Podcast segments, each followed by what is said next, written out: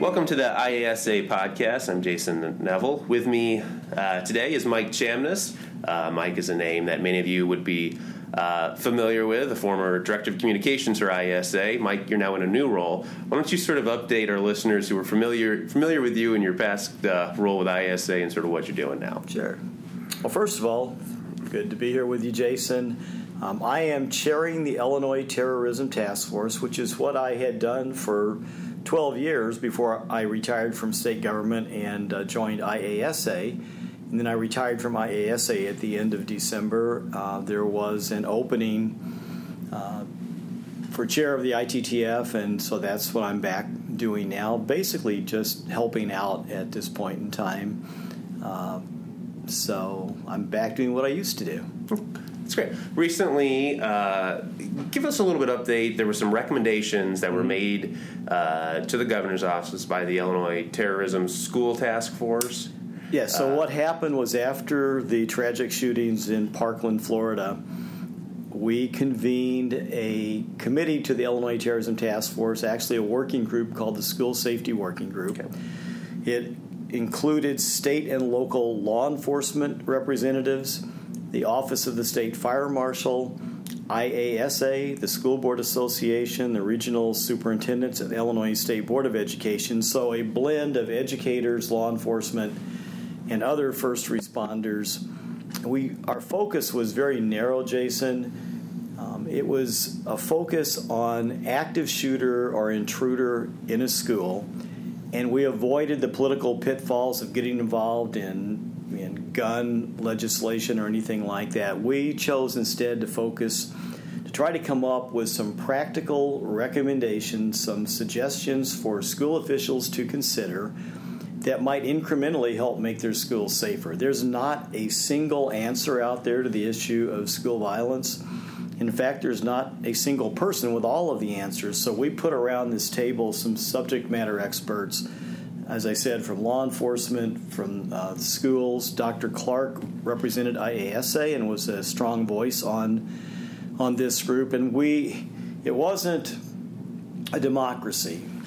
If we couldn't get a clear consensus on an issue, by that I mean that law enforcement believes it would be something that would help with the safety aspect, and school officials believed it was something they A needed and B could actually use then we didn't move a recommendation forward until we got that strong consensus between law enforcement and, and educators. And that happened. We chose. Uh, we sent 13 recommendations to the governor's office within 30 days of forming this group. That's another part of our mission. I mean, you see government task forces sometimes that take six months, nine months, and they produce a glossy 200 page report, but then nothing ever happens. And the issue they're dealing with may have gotten worse in that period of time or, or maybe gotten better even. We wanted to do something quickly and provide some recommendations, some information, some expertise for school officials to consider. And we did that, and I'd be happy to run through them quickly. Yeah, I wanted to make to. sure any, all of our listeners are aware that IASA on our website has a, a, link to this report and all the recommendations. But superintendents are very busy, uh, mm-hmm. Work 60 hour weeks, some of them, and they don't have time to always read through a whole report. And that's one of the reasons why we wanted to do this podcast so they can in the car. They can sort of hear this and get some of the updates. But if you could touch on some of the main recommendations sure. in that report. I'll quickly run through the 13. The, the first one we had was that all school districts should try to put together a behavioral threat assessment team. And that this goes back. I was part of leading the campus security task force after the shootings at Virginia Tech and Northern Illinois University a few years ago. One of the recommendations from that group became state law that requires all colleges and universities in the state of Illinois to have behavioral threat assessment teams that include mental health professionals, include people from the college and university, and include law enforcement to get that perspective as well. The, inter- the law does not include K through 12. And we chose not to try to push a change in the law to mandate this because, as you well know, and as I know from my seven years at IASA, there are about 200 unfunded mandates right now out there for public schools. We did not want to do that. We didn't think that would be effective or any more effective than recommending a best practice. Interestingly enough, we have people on the task force um, from colleges and universities, and they told us that they really did not like the law when it was implemented because it requires a lot of time to do it properly. But they said, interestingly, they said if the law went away, they would keep their behavioral threat assessment teams because they've been so effective. We also recommended that we form regional behavioral threat assessment teams, and we're in the process of doing that right now to provide a resource for school districts that, for whatever reason, cannot form their own teams. Well, the cousin to that, uh, recommendation number two was that they put a policy in their handbook or in their policy book uh, stating that they will have these behavioral threat assessment teams. The process will go, they want parents to sign to say they'll participate, but the language we put out there, uh, model language, was that if the parents choose not to participate, and that happens sometimes in dysfunctional family situations, that the process would continue with or without them. The third recommendation had to do with information sharing between schools and law enforcement. That recommendation is that school districts sign MOUs with their local law enforcement agencies for the exchange of information, two way exchange.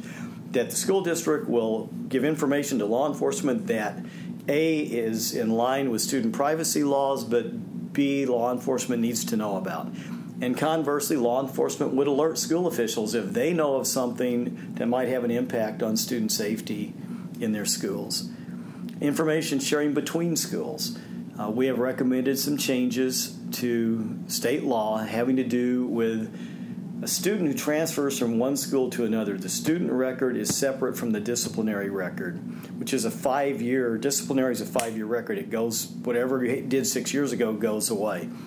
So, what happens? The law in Illinois is permissive right now. It allows School District A to notify School District B, but doesn't mandate that that happens. So, our recommendation covers a couple of things. We want we want to fill what, the group saw as a gap, and that is uh, you've got a student who might be facing suspension or expulsion, but before the school board takes that action, they transfer to another school. Okay. That new school may or may not ever know that that was the case because a sheet of good standing that a student takes would not indicate they'd been suspended or expelled because they hadn't yet. Um, anecdotally, um, my daughter is a secretary at a at a school around here uh, in Central Illinois, and she took a call, a phone call after Parkland from a principal at another school who said, "Student so and so and parents are headed your way. Here are things you need to know." She took that information, passed it to the unit office. Now, with a public school, you can't deny someone to register in your school district, but this student ended up in an alternative school. The school district is still responsible for the student, but based on what had happened in the previous district, this student is in an alternative school setting. If that principal had not made that call, this school district, the receiving district, would never have known about those issues. Um, so we're trying to uh, to fill that gap, and also as a best practice, say to school districts, to school officials. Mm-hmm when you're getting a transfer student, a good policy might be to reach back to the original school and say, you know, would you mind sending us the disciplinary record or is there anything we need to know? The fifth uh, recommendation had to do with student reporting of threats. According to FBI statistics, in 88% of the mass school shooting cases, at least one student in that school knew that something might happen, but for whatever reason, they don't come forward. So we're endeavoring by working with students, endeavoring to find out why they don't come forward. What can we do in terms of marketing the see something, say something message? What can we do to encourage that? And also, if students are going to come forward, what does that look like? Who are they going to tell? So we also recommendation number six is that we implement in the state of Illinois centralized uh, tip line. We had adults around the table and we began talking about a hotline, and some people that had teenagers said, "Well, wait a minute, my kids don't make phone calls." They Instagram, they text, they tweet, they do other things with social media, but they don't necessarily make calls. So we began looking into that. Um, there's a program in Colorado that started after Columbine. It started in 2004, which is a few years after Columbine, but was result of the Columbine Commission report. They started a social or a digital tip line in the state of Colorado called Safe to Tell Colorado, and we're taking a look at that model. Um, they get most of their two thirds or more of their tips that come mm-hmm. in are through social media. Uh, the number one thing they hear about in Colorado are plans for attacks in schools. Number two, suicide. Number three, bullying. Um, we're actually sending people from state police to Colorado in mid June to go out there and visit and take a look at that program. Uh, so we want to encourage students to step forward, and then we want to give them an anonymous way to do that. And by law in Colorado, it is anonymous. Mm-hmm. Um, the good thing with the program in Colorado, and what we're modeling here, is when that information comes in, and it would come into the statewide terrorism intelligence center, which is a 24 by 7 operation, we would put school safety analyst in there 24 by 7. But the software that's used, each school district in Colorado by law has to participate. You, they have five end users, so the software takes the tip that comes in, and once it's looked at and vetted by the people in the statewide terrorism intelligence center it pushes that back out to the local community. One of those end users is local law enforcement always. The other four typically are school administrators. So that tip goes back to them to run the ground. And it becomes the job of the statewide terrorism intelligence center to make certain that tip was resolved in one way or another. So there's follow-up to that. Um, the seventh recommendation, the next set of recommendations come under the heading of hardening the facilities. So we provided a list of suggestions to harden facilities mm-hmm. for school officials to take a look at. Recommendation number eight was that school districts, again, try to form site assessment teams. And those teams, what they would look like would be, of course, school administrators, officials, local law enforcement, local fire service, and perhaps even local emergency management.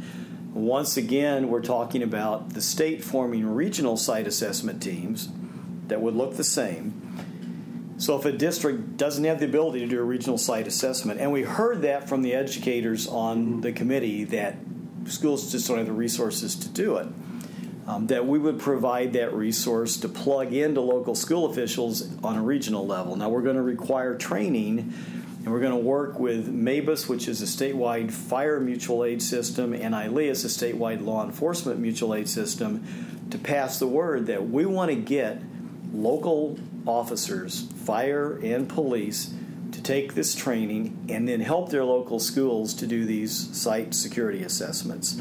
It's a day and a half of training. Western Illinois University is coming up with a training program for us. Half day of kind of instruction, and then one day of hands on, you go to a school and, and walk through there.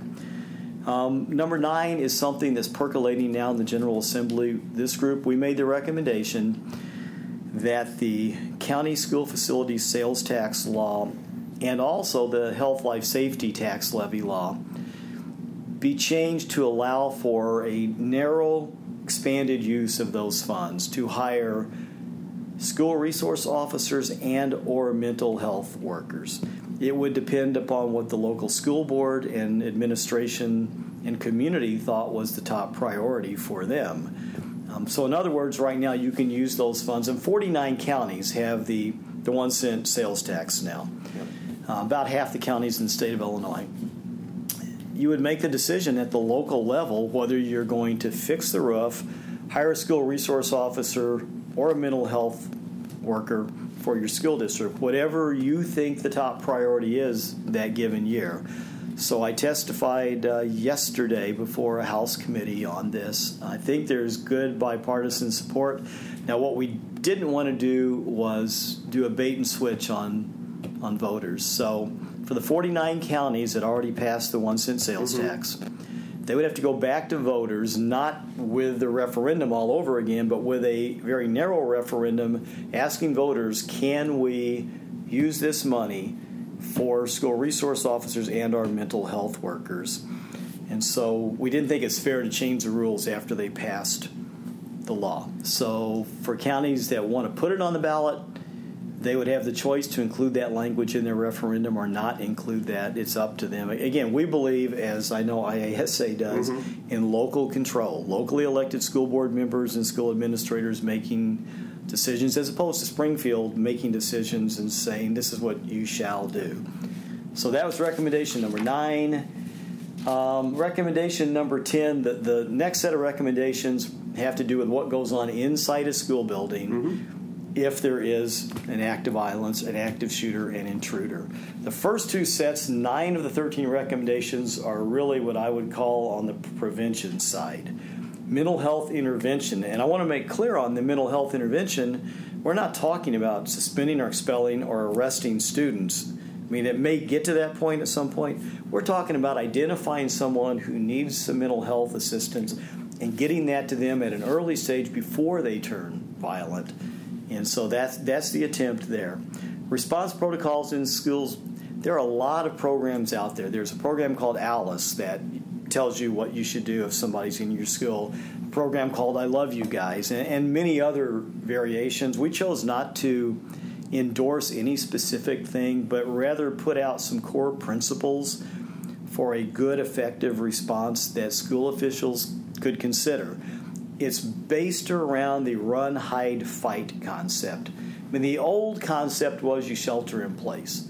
And that actually, the genesis of that goes back to the 1970s in Los Angeles, where their threat would be like gang people outside the school shooting in through school mm-hmm. windows and stuff. So you get below the windows, you shelter in place. But the threat now is somebody actually in the school. So run, hide, fight basically says we're saying to train your teachers, your staff, and even your students in some cases how to effectively run and when to do it, how to effectively hide when to do it, and when you might have to fight. Mm-hmm. Um, so, if I were to use an example of the room, if we're in a room and you and I are sitting by a door very close to the door on the north side of the room, and there's a door way down on the south side of the room, if a shooter comes in that south door, the best chance we have is to immediately get out the north door. If a shooter comes in the north door, we cannot make the south door. Our only chance is to go at the shooter. In a school building, if you have 20 classrooms, what is appropriate response for classrooms 1 through 18 may not be for 19 and 20. 1 through 18, it may be evacuate mm-hmm. as quickly as you can 19 might be hide, lock your door, and stay in your room, and 20 might be you're going to have to confront this person. So that's the reason for that, and there's training that's being provided out there for that. A recommendation number 11 had to do with Senator Julie Morrison had a bill that she, a Senate Bill 3593, said that. Uh, and she worked with us. Initially, said the first 30 days, but the amend, amendment was within the first 90 days of each school, school year, there will be an active shooter drill that includes students present there. Now, what that looks like would be left up to local school administrators and local law enforcement. Um, Students present is a big change. Is that for elementary level too? it, it is, but again, it may look way different. I have six year old grandsons, twins, that attend kindergarten they came home about a month ago and they said we had a, a, drill today where the teacher locked the door and we were supposed to be very quiet and stay in the corner and the teacher was with them. There was there were no gunshots nothing like mm-hmm. that but it was an active shooter drill. And it they weren't traumatized. They did what they were told to do. They weren't upset. It was like hey here's what we did today. Mm-hmm um, so it's again that would be a local decision. What's appropriate for elementary schools children, and what's appropriate for high school age kids students, those would be different. Okay. And community to community, based on what law enforcement recommends, based on what school administrators want to do, and the community feeling, it might look different, Jason, than a one size fits all. Nothing here is a one size fits all. Now, Senator Morrison's bill, as of right now, isn't going anywhere. Mm-hmm. Uh, we, this group, endorsed it once she changed the 30 days to 90 days. We actually believe there should be more than one active shooter drill. Right now, there are three fire drills and one active shooter drill required by state law. Uh, we chose not to, again, try to add a fifth drill, but we have a recommendation that you do two active shooter drills, not necessarily with students present, and the reason for that is from my emergency management background. If you do a drill and you find some things that need fixed, you fix them, but how do you know you've actually fixed them unless you do a second drill to test whether you have fixed what you found in drill number one? In talking to the fire marshal, Matt Perez, the state fire marshal, he's willing and thinks it might be a good idea to take one of the fire drills, one of the three fire drills, and make them a, com- a combined fire drill, active shooter drill. And it leads me to recommendation number 12, which is that the protocols when a fire alarm is pulled may need to be changed based on what happened in Parkland, mm-hmm. Where apparently, according to all reports, the shooter pulled fire alarms to get students to come out of the classrooms where he could have an easier chance to shoot them. And 20 years ago, in Jonesboro, Arkansas, where students pulled the fire alarms, hid in the wood line outside, and shot students as they exited the school building. So in mid March, the state fire marshal sent a memo to all fire chiefs in the state saying that the recommendation now is for an up to three minute delay in evacuation when the fire alarm is pulled for situational awareness. In other words, you would have some people whose role would be to get in the hallway and make sure the hallways were safe and clear and the parking lots were safe and clear. And then within three minutes, there'd be a second alarm or signal that you now we're going to evacuate. Um, again, this school violence thing changes everything and that also has been endorsed by uh, the national group NFPA 3000 was issued about three weeks ago, which recommended the same thing an up to three minute delay. So when you talk about a combined drill, that's what that drill could encompass. Fire alarms get pulled. Do we immediately evacuate, or do we wait? You know, for somebody to tell us it's it's clear to evacuate. Now the caveat is you can't wait up to three minutes unless the buildings are sprinkled. excuse me, I think every school building by law in Illinois has sprinklers, though. So that was takes care of number 12. And number 13 is simply our recommendation that teachers and staff receive some sort of trauma training. The simple knowledge of uh, being able to safely and effectively apply a tourniquet might save someone's life, not only in an active shooter situation, but in any situation where a student might be injured. Uh, before first responders get there, if somebody has this training, so we're working hard to provide to provide the, provide this training for school districts, and that's still something we're working on. You mentioned uh, some legislation along there. Will some of these laws, are all of them have to go through the to get, legislature to get passed, or can some be implemented through executive action? Most of the, well, we're only talking about a couple of things when you talk about legislation. We're talking about changing the county school facility sales tax and health, life, safety tax levy. Those require action by the General Assembly. Senator Morrison's bill requiring um, students be present could be in law, which would mandate it. But that's something that school officials, school administrators, and local law enforcement can implement now if they wish to do so. Mm-hmm. Um, so there was a third one out there. Senator Chapin Rose had a bill that I believe is dead now to allow for the use of secondary locks on classroom doors. And so our view of that, and the state fire marshal is was on our group, and we followed his lead on this. Our view was a secondary lock, and what I'm talking about would be more like a deadbolt type of situation um, that still would meet fire code, which actually that code comes through the Illinois State Board of Education, that you could unlock from the inside. But our concern was if you're going to put a second lock on a door to keep the intruder out, we want to make certain first responders can still get in. Senator Rose's bill did not accomplish that. Uh, so we would not back that bill and won't until that, that gets fixed. Because the first responders around the table said that's, that's not doable for us.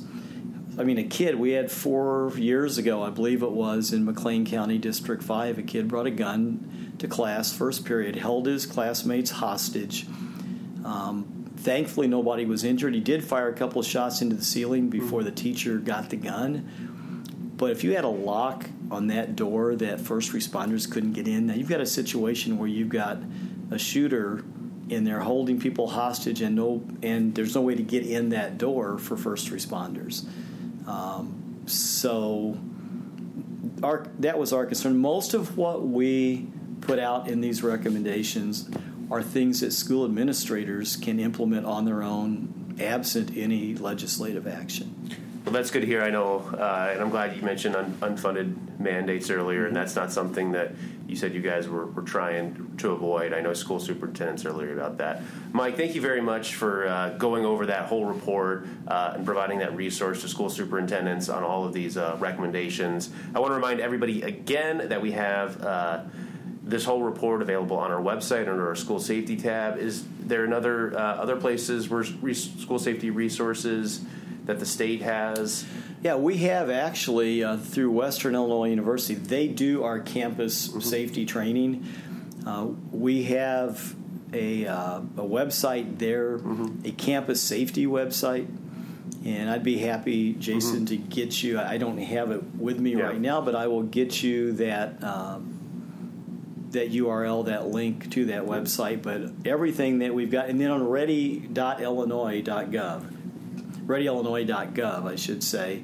We also have a school safety tab, and it's got the same information. So maybe that's mm-hmm. the easiest way to get there is readyillinois.gov, and then click on the the school safety uh, tab, and it will take you to this report and a number of other things that that we have out there.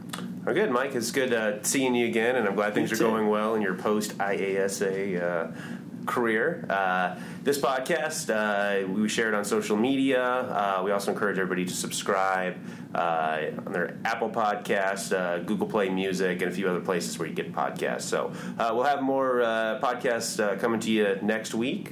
so thanks again, Mike. Thank you so much, Jason.